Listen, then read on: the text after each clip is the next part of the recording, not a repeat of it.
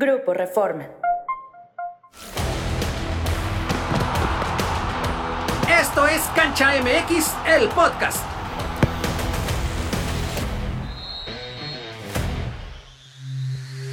Pues ahí estamos una vez más aquí acompañándolos a todos ustedes en Cancha MX, el podcast. Soy Luis Amezcua, me acompaña Jorge Meléndez aquí al lado y desde el otro lado del mundo, primero que nadie, llegamos a Qatar, aquí en Cancha lo tienen Pablo Tiburcio desde Tierras Mundialistas. Primero saludo a Jorge, ¿cómo te encuentras? ¿Cómo ves a Pablo hasta allá? Bien, bien, pues eh, ojalá y no le esté afectando mucho el cambio de horario y que nos comparta todo lo que está viviendo por esas tierras mundialistas cuando falta pues ya menos de un mes. Qué emocionante Pablo, ¿cómo te encuentras? Cuéntanos cómo se encuentra Qatar a menos de un mes para que comience la fiesta mundialista. Luis, Jorge, amigos que nos acompañan a través de Cancha MX, el podcast, aquí efectivamente desde Doha. Ahorita, para los que no tengan referencia, ocho horas más de lo que se vive en el tiempo de la Ciudad de México. Y sí, a poco menos de un mes de que inicie la Copa del Mundo que veo, veo una ciudad muy pasiva, muy tranquila, esperando la tormenta que en cualquier momento va a caer. Y creo además que no están del todo conscientes de lo que se viene. ¿eh? Creo que ni la policía local, ni el gobierno local, ni la gente que vive aquí sabe lo que va a pasar ahora con la marea verde, con los cientos de miles de mexicanos, de millones de mexicanos que van a tener los ojos puestos acá y con los aficionados que van a venir a, romper todas las reglas que puedan. ¿eh? Eh, la verdad es que es una ciudad muy tranquila, es una ciudad eh, donde uno puede caminar a la una de la mañana tranquilamente por la calle y sabe que no le va a pasar nada. Es una ciudad con muchísima seguridad, pero que no sé cómo funcione en una Copa del Mundo donde pues sabemos que, que de pronto gana la depravación, ¿no? Por encima de, del buen comportamiento de los aficionados. Oye, Pablo, ¿huele a fútbol? ¿Saben de fútbol allá? ¿Hay canchitas en la calle? ¿Hay balones por ahí? ¿Niños jugando o algo? Lo que huele a fútbol es la cantidad de estadios que se han construido en los últimos años, desde que se les dio la candidatura hace algunos años, ya, ya más de una década pero nada más, ¿eh? No, en la calle no se ven balones de fútbol, en la calle no se ve gente eh, jugando la única razón por la cual sabemos que aquí va a haber un mundial es porque el gobierno catarí se ha encargado de que en cada esquina haya eh, al menos una leyenda alusiva al mundial, el logo de la Copa del Mundo, el logo de la FIFA, la mascota eh, del mundial, pero fuera de eso creo que no, no es un país que, que todavía refleje una pasión y un gusto por el fútbol. Ahora hay que ser conscientes de que Qatar tiene una población reducida. Doha específicamente tiene una población bastante pequeña y de esa población pequeña de 1.8 millones de habitantes, pues estamos hablando de que más o menos 300 mil son cataríes, cataríes y los demás son eh, pues personas que llegaron aquí para hacer vida, para tratar de, de apoyar, de hacer crecer la industria y probablemente el amor por el fútbol venga de esos aficionados que llegaron de otros países, incluido México, una comunidad de más o menos 600 mexicanos, las que vive aquí en, Doha, pero no se siente un, país mundialista. ¿eh? No, hasta ahora, por lo menos, faltando 25 días para que inicie la Copa del Mundo, no se siente un país mundialista. Hemos platicado, Pablo, en, en episodios recientes de Cancha MX, el podcast, sobre los pendientes que quedan en Qatar a la distancia. Ahora que estás ahí, esos pendientes, ¿cuáles son los que se notan aún más retrasados? Si es que los hay, claro. La preocupación principal que yo noto en las calles, porque obviamente el discurso oficial no lo expresa de esa forma, pero en las calles se siente una preocupación por terminar obras principalmente residenciales, eh, resolver el asunto de dónde va a hospedarse o a quedarse toda esta gente que va a venir a Qatar.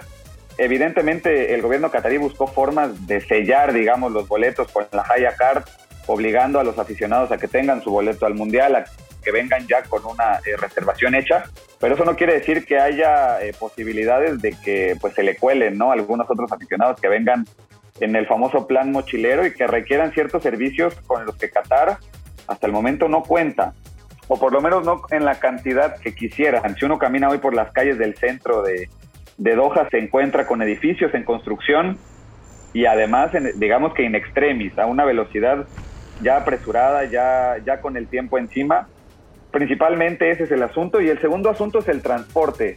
Estando aquí platicando con la gente que vive aquí en, en Doha, el comentario es que a, los locales les han pedido que durante la Copa del Mundo, a menos de que tengan boletos para ir a un juego del Mundial, se mantengan en sus casas. La política que se ha adoptado en el gobierno catarí es eh, tratar de otorgarle a la mayoría de ellos eh, home office, que trabajen desde casa durante la Copa del Mundo, que no tengan que salir para sus labores diarias y que quienes sí tengan que hacerlo lo hagan en sus automóviles para que no colapsen el transporte público. Eh, la principal preocupación del gobierno de Qatar, del gobierno de Doha, es que el transporte público vaya a colapsar con los movimientos que se necesitan hacer, pues para llegar a los ocho estadios, que como bien sabemos es algo atípico, inédito más bien en una Copa del Mundo, que los ocho estadios sedes estén en la misma ciudad. Eso va a implicar un movimiento importante y no estoy seguro de que el transporte público funcione o vaya a funcionar para la cantidad de gente que, va a venir al Mundial, especialmente porque el metro tiene únicamente dos líneas y el resto de, del transporte lo van a tener que solventar camiones públicos. No estoy seguro por la infraestructura que se alcanza a ver a 25 días que, se vaya a poder, eh, digamos, solventar de la mejor manera. Esperemos que sí, el plan B del gobierno catarí, si es que los cálculos no llegan a, ser satisfactorios eh, poco antes, digamos dos semanas antes del Mundial, una semana antes, sería traer camiones desde Arabia Saudita para tratar de eh, fortalecer el transporte público. Esos son los dos grandes asteriscos, los dos grandes pendientes que tiene ahorita Qatar, eh, Doha, esperando, pues unos, resolver estos edificios, estas construcciones que no se han podido terminar y que bueno, platicando con, con, colegas periodistas que estuvieron aquí en julio, que estuvieron aquí en enero y que comentan que ya ven edificios que en enero, por ejemplo, todavía no existían. Es decir, la velocidad de construcción puede ser alta, pero no sé si a, a 25 días vayan a, a, lograr terminar con todas esas obras que tenían pendientes. Y por otro lado, el transporte público. Creo que es una de las preocupaciones más grandes. Les mandamos unos RTP si quieren también para apoyar allá a toda la movilización de gente masiva. Un tren elevado un tren elevado como el que trataron de abrir por ahí al sur de la Ciudad de México y, nomás no lograron. Bueno, antes de seguir preguntándole a Pablo todo el panorama del Mundial que él se encuentra en Qatar, vamos a escuchar la voz de los aficionados que ellos también opinan sobre esto.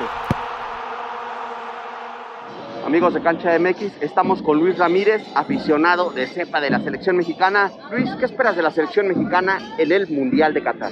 Mira, la verdad es que yo espero que sí va a alcanzar el quinto partido. Eh, en otras ocasiones siempre hemos visto que los partidos de preparación les ha ido a veces mal, sí, pero ya cuando llegan allá en sí al Mundial, eh, México se pone, se supera.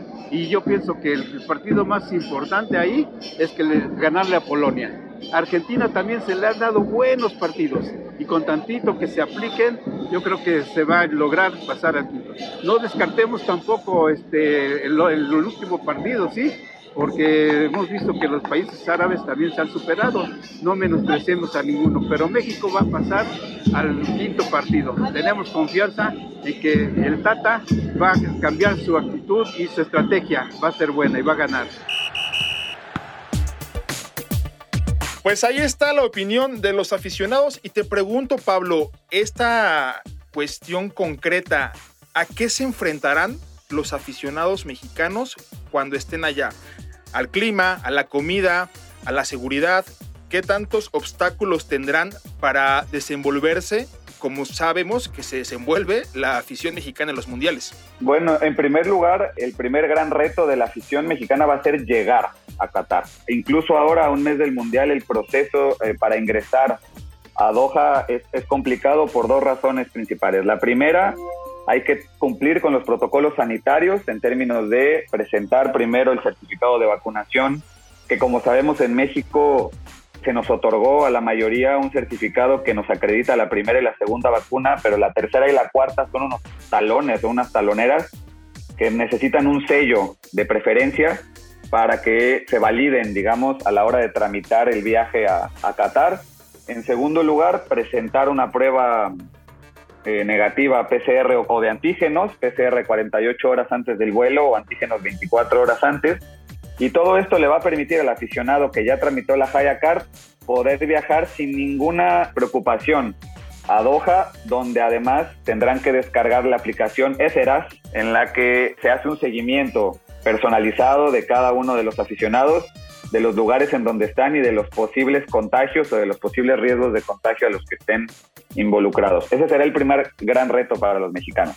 En segundo lugar, tiene que haber una combinación entre que nos quitemos un poco los estigmas, los paradigmas, las ideas que tenemos de las ciudades musulmanas, porque creo que se ha hecho una, una falsa imagen de que es una ciudad increíblemente ortodoxa, eh, muy inflexible, eh, con muy poca capacidad de recepción ante otro tipo de culturas, cosa que no es cierta. O sea, Eh, ya te ahora- echaste unas chelas. Fíjate, ese es un tema muy interesante porque, digo, yo en este caso no, no he podido porque me dio codo. La verdad es que es, es muy costoso tomar alcohol en Qatar porque, primero que nada, va en contra de su religión y por lo tanto no se puede hacer en Y en público. contra de tu economía. Y también va en contra de la economía, exactamente. Para allá iba, porque se puede consumir en bares que tengan permisos especiales o en hoteles.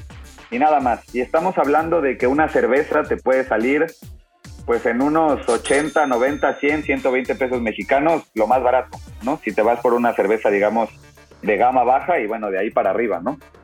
Por ese lado, los mexicanos que vengan, pues tendrán que estar dispuestos a gastar suficiente si lo que quieren es entrar a ese tipo de, de dinámica que sabemos que es lo que normalmente pasa, ¿no? Vamos a los mundiales a hacer ese tipo de espectáculos, ese tipo de shows. Y por otro lado, creo que está esta idea de que esta postura del gobierno de Qatar es porque, eh, insisto, son muy cerrados y muy ortodoxos, cuando en realidad, pues es la forma en la que viven. Me platicaba con un mexicano que reside aquí en Qatar desde hace nueve años, que me comentaba que para él lo importante en su momento era tramitar la licencia para poder comprar alcohol.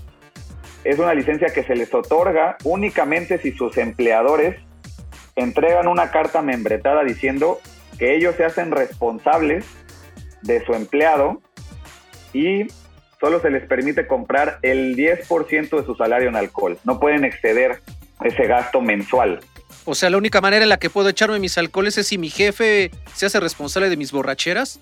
Eh, exactamente, si son Oh, empleados internacionales, digamos, adoptados por una empresa catarí, los jefes tienen que decir, digamos, abogar por ustedes y darles permiso de, de tomar alcohol. Muy interesante lo que nos cuentas, Pablo. Vamos a seguir contigo cuestionándote otras cosas, pero antes vamos a escuchar la voz de los aficionados. Amigos de Cancha MX, estamos con Omar Montenegro, aficionado de cepa de la selección mexicana. Omar, ¿qué esperas de la selección mexicana en el Mundial de Qatar? ¿Qué tal? Que haga un buen papel, que nos sorprenda como cada mundial, que haga un- una fase de grupos muy muy buena, que se crezca como nos tiene acostumbrados en el cuarto partido y con la ilusión de pasar al quinto.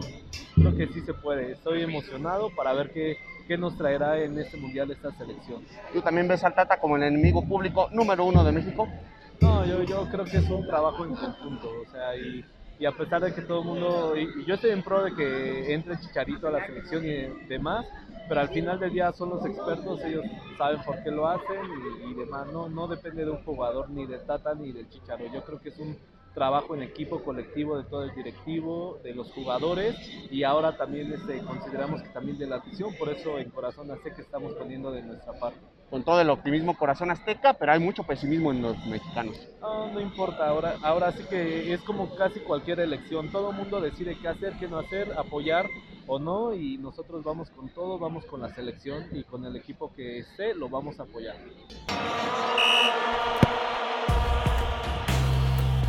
Pues ahí estamos de regreso, queridos amigos, en el podcast Cancha MX con Pablo Tiburcio. Ni siquiera el mismo Lati estuvo desde antes allá, ¿eh? La verdad es que nos rifamos mucho con un enviado con más de 20 días todavía para que llegue el Mundial de Qatar 2022. Ahí tenía Jorge Meléndez unas preguntas para Pablo. Pues mira, estamos desmitificando gracias a tu presencia allá muchas cosas.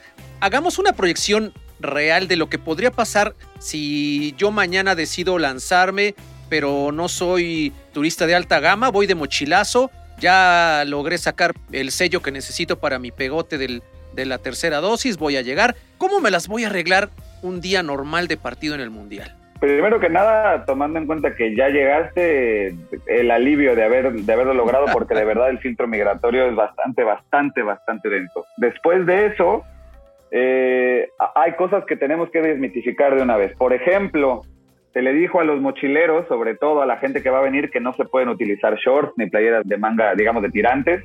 Es una mentira. Se pueden utilizar, no hay ninguna ley que lo prohíba, pero sí va en contra de los principios religiosos de la gente. Por lo tanto, es probable que se lleven unas malas miradas, digamos, que los vean feo.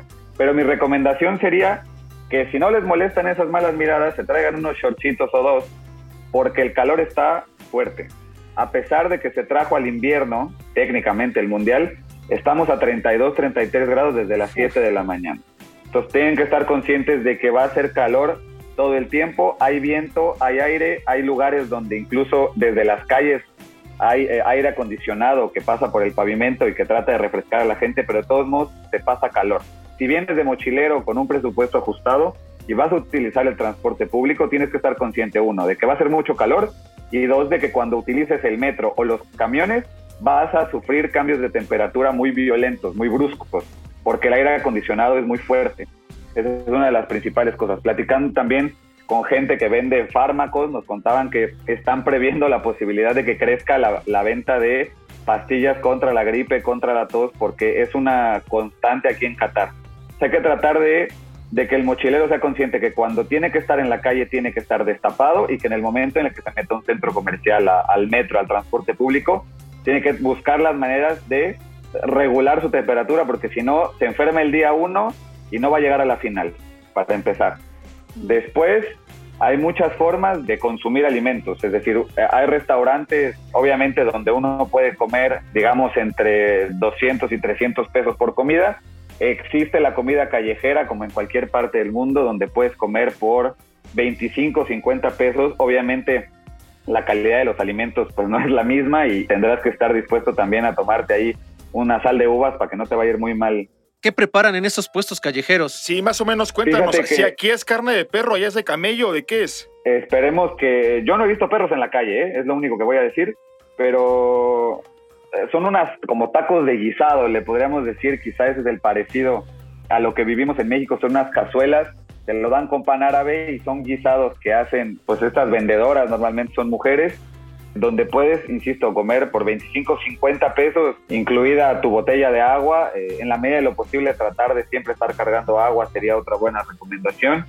Y si no, y si, y si la opción es ir al supermercado, pues de todos modos, aquí se van a encontrar las mismas marcas que pueden ver en cualquier tienda de conveniencia en México. La que ustedes me digan de eh, leche, atún, queso, yogurt, todas esas marcas no van a encontrarse algo que ustedes consideren muy ajeno a lo que normalmente compran, las van a encontrar. Esas marcas que son de su confianza y que ustedes conocen, las van a encontrar o por nombre o por logo. Están en los supermercados, no es un mundo totalmente ajeno a lo que nosotros vivimos en el día a día. Y además existen las famosísimas sopas instantáneas, estas que trataron de prohibir en México y siguen circulando, aquí existen y son parte de la comida pues de la gente que tiene un presupuesto ajustado. Entonces, para el viaje en metro estamos hablando de de un boleto que se puede comprar por viaje, que te va a salir entre 30 y 50 pesos, o un boleto por día, que te puede salir en 200 pesos, más la comida, que como les digo, varía, varía eh, eh, también de precio.